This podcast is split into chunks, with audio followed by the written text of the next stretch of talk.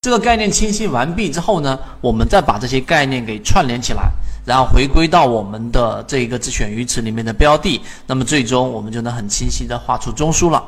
有几个重要的概念，我给大家过。第一就是比，对吧？第二就是包含，第三就是线段，第四就是正确的画出中枢，第五就是要理解比中枢和标准中枢。那比这个概念呢，我们先来过一遍，什么是一比，对吧？是一个很重要的概念。虽然说我们知道线段，待会会这一节我也会讲线段，但是呢。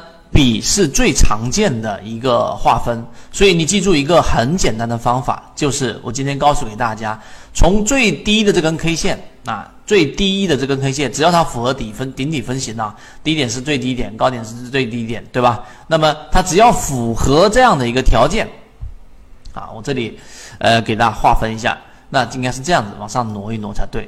那么符合这样的一个条件，从最低的这个底分型和最高的。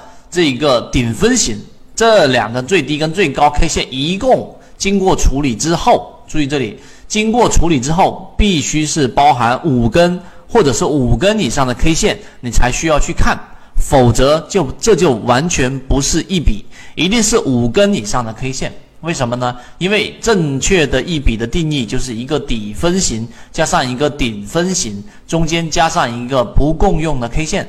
这里面呢，可能是你可以进行过处理呀，包含处理关系。总之，它这里一定要有根 K 线。因此，处理完成之后的一二三四五，一眼看过去，它就必然是要有五根 K 线，否则直接就忽略掉啊，直接就忽略掉。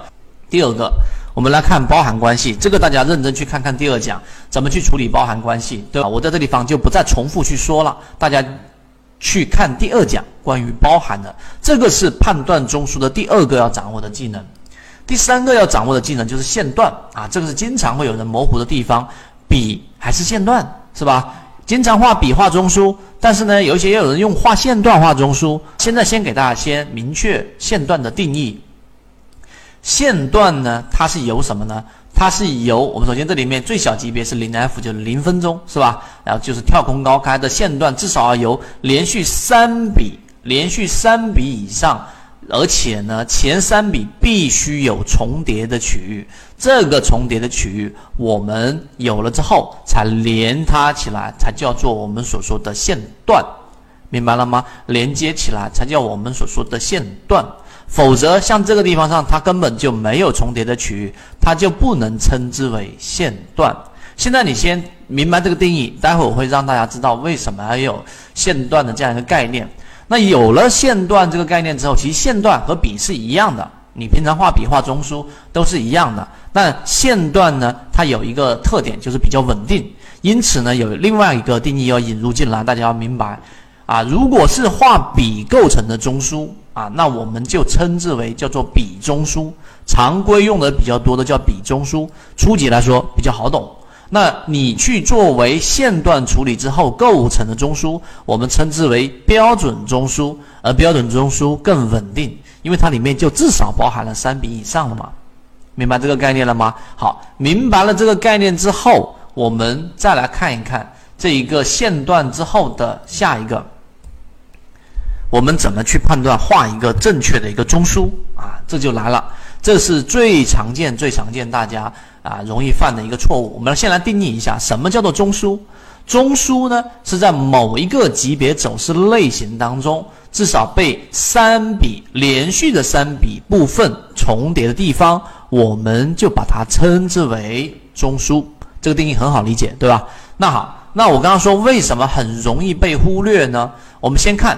上涨类型的中枢，它是是起笔。什么叫起笔呢？你先看我画的这个地方啊，这一条，先看这个地方，这一条线这样起来了，是不是？这一条线起来之后，这里面是不算的，懂吗？这里面不算。刚才我们说三笔当中的一笔，应该是从这个地方，哎，往下，这个叫起笔，所以它的起笔必须是向下的。上涨类型中枢啊，下上下。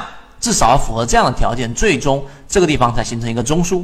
同样的道理，啊，我们说下跌中枢呢，它的起笔是一定是向上的，就是这个是下跌的，然后向上、向下、向上三笔进行重叠，蓝色这个区域我们就把它称为下跌过程当中的中枢啊，很好理解，对吧？那这个中枢连续三笔重叠的部分啊，其实就是我们所说的缠绕的里面的丝纹。它一定里面有短线、短期均线跟长、中期均线啊，中长期均线在进行缠绕。这里面呢，就是我们所说的这样的一个多空争斗的地方。那中枢的区间上下是固定的，一旦中枢形成，它的上下就是固定的了。它可以向左或者向右去进行延伸，但上下轨是不会移动的。